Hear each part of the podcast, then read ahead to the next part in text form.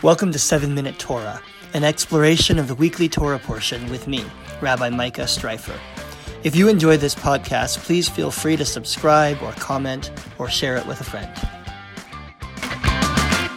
The Parsha this week is called Achrei Kedoshim, and among other things, it contains what's called the Holiness Code, the set of chapters in the middle of Leviticus that teach about how to live a holy life.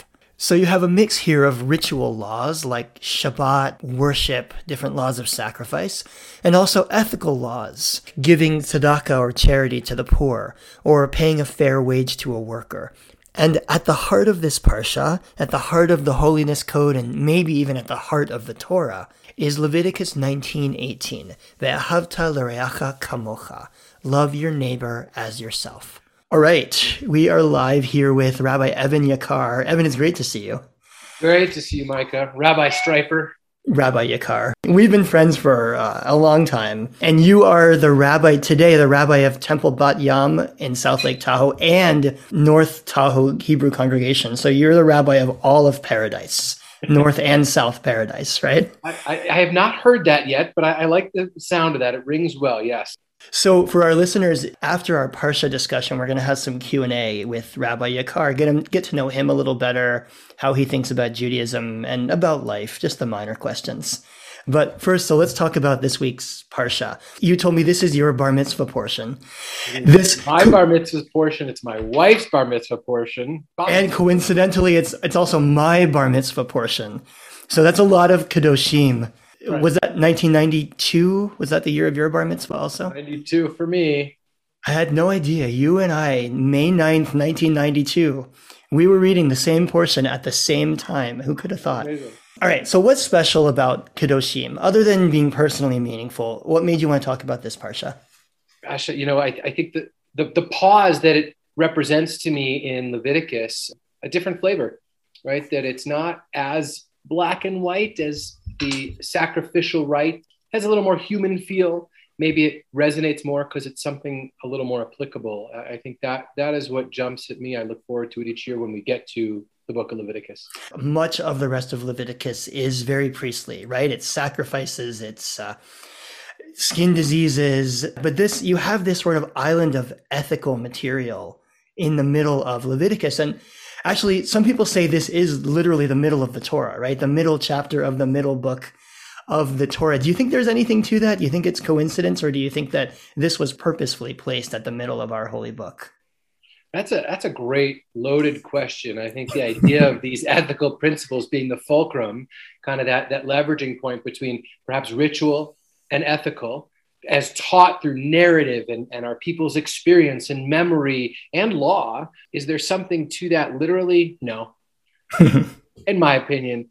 But is there something to hold and explore and understand that more deeply as that fulcrum point? Absolutely. I think that there's a lot in that whether it's the you know love your fellow as yourself the ahavta l'reacha kamocha, or whether it's you know not putting a stumbling block before the blind or, or those pieces those things being what our behaviors center on in the Jewish realm and in the human realm, I think can give us a, a, a lot of help in that moral compass and that guidance. Yeah, and there's that very famous story of Rabbi Hillel who's supposed to teach all the Torah while standing on one foot, right? And this is what he says What is hateful to you, do not do to anyone else. That's the whole Torah, and all the rest is commentary. So there's some kind of sense of where the Torah grows out of the central verse of this parsha, which is love your neighbor as yourself and um, and so I guess I, I, like that language of it as a fulcrum that all of Judaism kind of revolves around how you as human beings treat each other.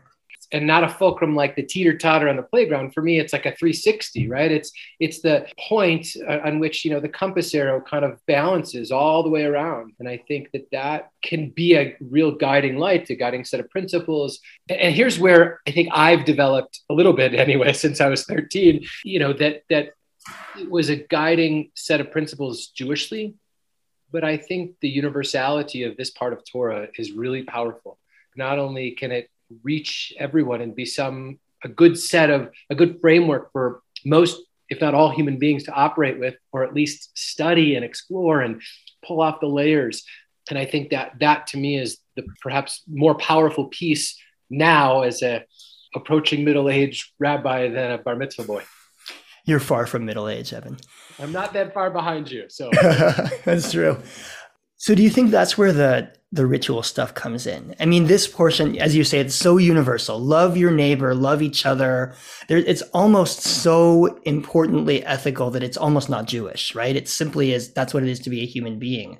But this portion is also teaching us about worship and dietary laws. And the whole picture here is what we call the holiness code, this idea of how you live a holy life. So that ritual stuff, is that the, is that the Jewish part of it? Is that the Judaization?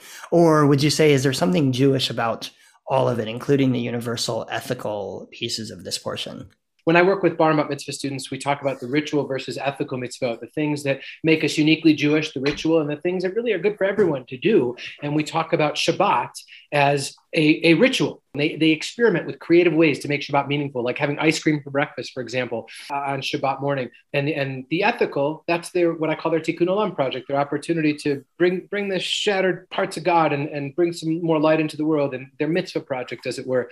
And, and we talk about that balance. So I think the ethical might be that stretch beyond Judaism. But what I heard in your question is is it something uniquely Jewish, even at its core, at its seed?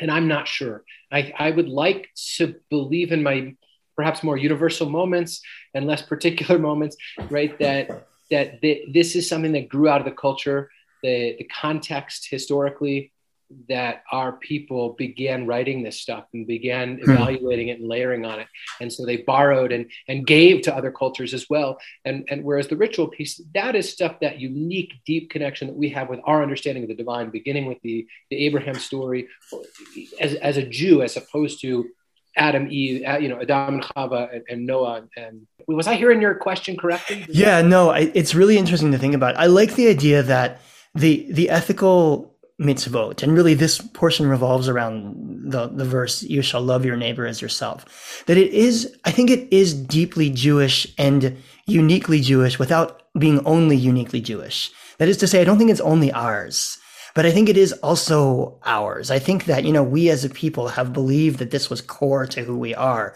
And that may not be different from what Christians believe or what Muslims believe, but I think we view everything through kind of a lens of Uh, of Judaism, which maybe is why love your neighbor as yourself is right next to the laws of how to worship because maybe it's our way of loving your neighbor as yourself. And the language itself is powerful. The language of love in there and the language of reacha right? Your neighbor your fellow this this companion type relationship as opposed to other right? It's not it's not do unto others as you would have them do unto you as important and beautiful as that is the word itself has a sense of knowing that other person as opposed to other. Yeah, I like that. Uh, what I think I'm hearing from you is actually that it's about relationships, that you love your neighbor as yourself because because you're building relationships between human beings.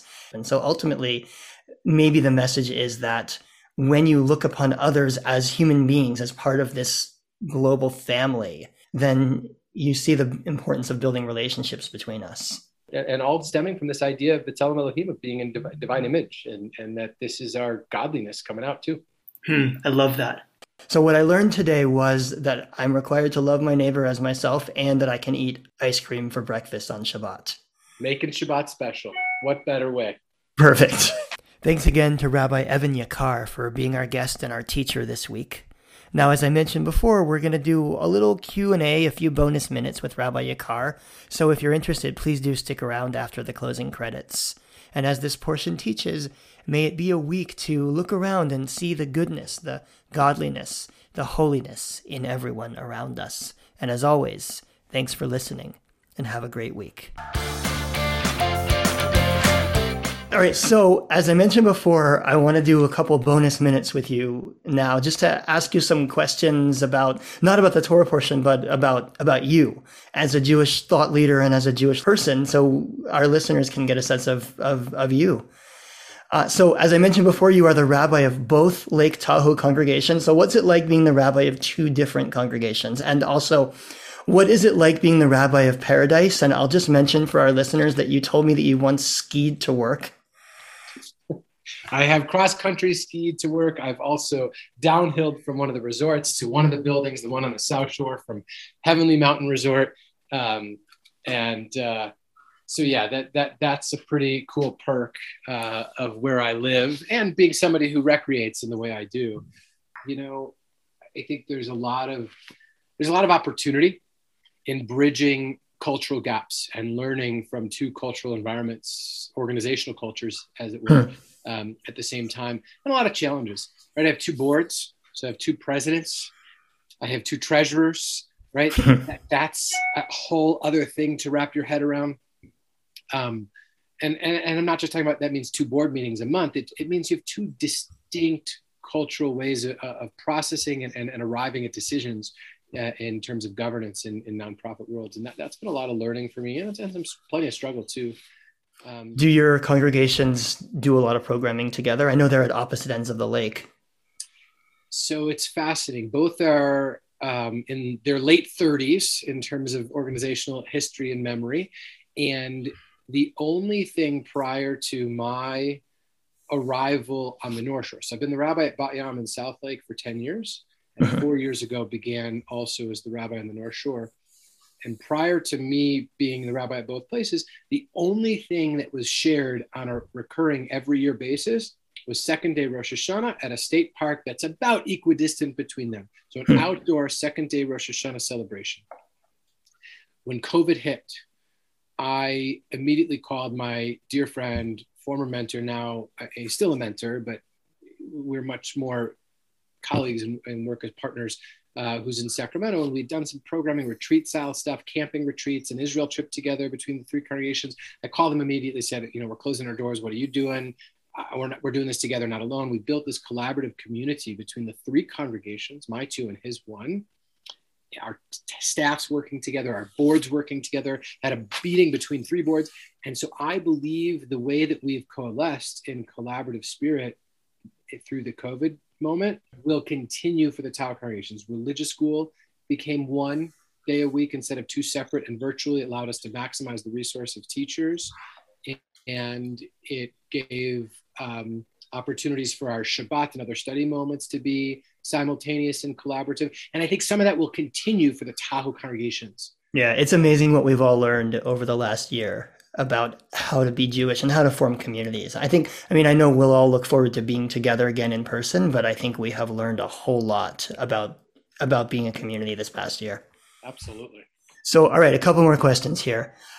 Is there one Jewish ritual that you find particularly meaningful?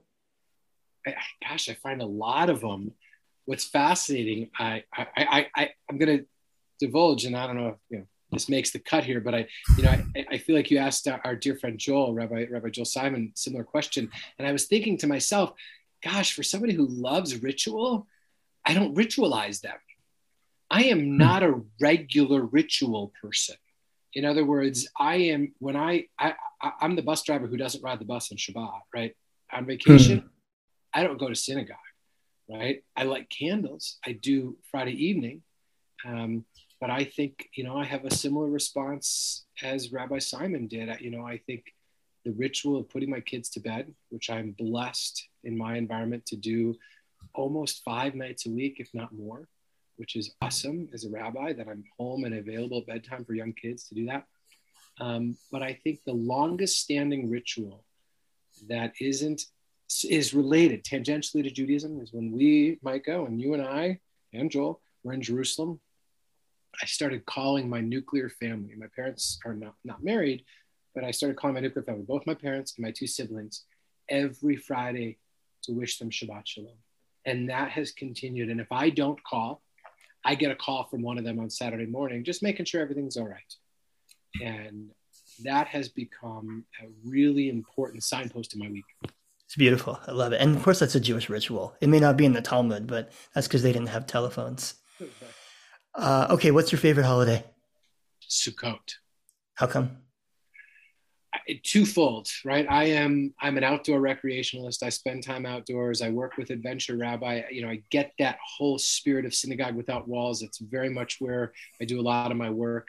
And so the the connection to the natural world, to the cycles of nature that is that is you know a little bit more expressed in Sukkot than I think any other holiday. Right? We know that most of our holidays have an agricultural or folk connection, and, and Tu B'Shvat might be this birthday of the trees, but it was also based in this tax cycle too, right? Let's remember that. Sukkot is about understanding our food, our sustenance comes from the earth, that we have to connect to that, as well as the spiritual side. So there's two components of the spiritual that I love. One is this minhag type tradition, this customary tradition. And I, have never found a source for it about after you break fast on Yom Kippur is when you drive the first nail of your sukkah or whatever, the 1st mm-hmm. attachment. And what I love about that is the moment we are done beating ourselves down internally and spiritually and the work of teshuvah, we start rebuilding something fragile. We start rebuilding with that impermanent structure of the sukkah. And the second piece is the ushpizin, these spiritual guests that we welcome. And the reason that became so connected to me, uh, just to share an anecdote, was I brought that idea to an interfaith Thanksgiving service with my interfaith crew, my colleagues, my dear friends in the Carson Valley area that I work with, and we do an interfaith Thanksgiving service. And one year we they asked me to come up with our theme or thing, and I, I talked about these spiritual guests, Thanksgiving, Sukkot, kind of tied. And as each of us was sharing our spiritual guest, the host a clergy, uh, Father Chuck Durante, formerly of St. Teresa's Catholic Church in Carson City, started. He had this idea on the spot. He went to the back and pulled out a folding chair, an empty folding chair, and he put it on their bema, as it were, in the church for each of our guests. And for me, that represented that ritual, that tradition so beautifully. And so those three pieces, the driving the nail, spiritual guests that we welcome, and the connection to the natural world. I love that. Yeah, I share the love for Sukkot. I've always I've always said Sukkot's my favorite Jewish holiday because it's the the one where you go outside and build stuff. You know, I think just the idea of being out in nature and, and I'm and I so much find God in nature. And so I, I really relate to what you're saying. I love one of my favorite activities. I do it every third year every or so because I don't want it every year for religious school kids. They have mm-hmm. to do a Tahoe lulav. So we learn all about the four species, right? The, the myrtle, the willow, and the palm, and, and the etrog, and then they have to go into the area around our synagogue buildings and they have to find four things that represent four native Tahoe things, species, natural things, and create this lulav and etrog as if cool. it were, you know, that. And we get some great, great examples. Well, maybe we'll maybe we'll bring you back for a Sukkot edition later next year. Uh, all right, one last question: What book do we all need to read? Wow. I was prepared for the what am I reading now? I, am gonna I'm gonna I'm gonna promote my friend and mentor Rabbi Jamie Korngold, um, the Adventure Rabbi, and uh, her second book, The God Upgrade.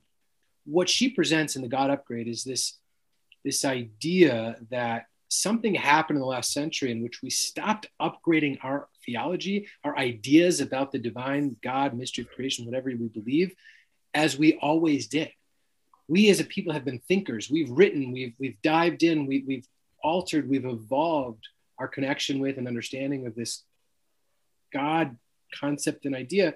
And some reason it stopped, it dropped off. And so the God upgrade is great for the Jew sitting in the pews who reads the words of Mi Chamocha in English and is like, wait a second, that's not my theology. Wait, what are we singing? And then starts to dive in um, the God upgrade gives you a framework for understanding how to deal with that and how to respond.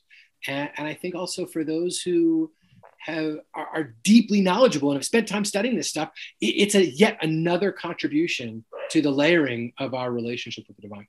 That's great. Thank you. Yeah, it's I think it's something that a lot of us are thinking about. How do you find yourself in a text or in a prayer book or in a in a series of texts that don't always speak to what I think about the world or what I think about God?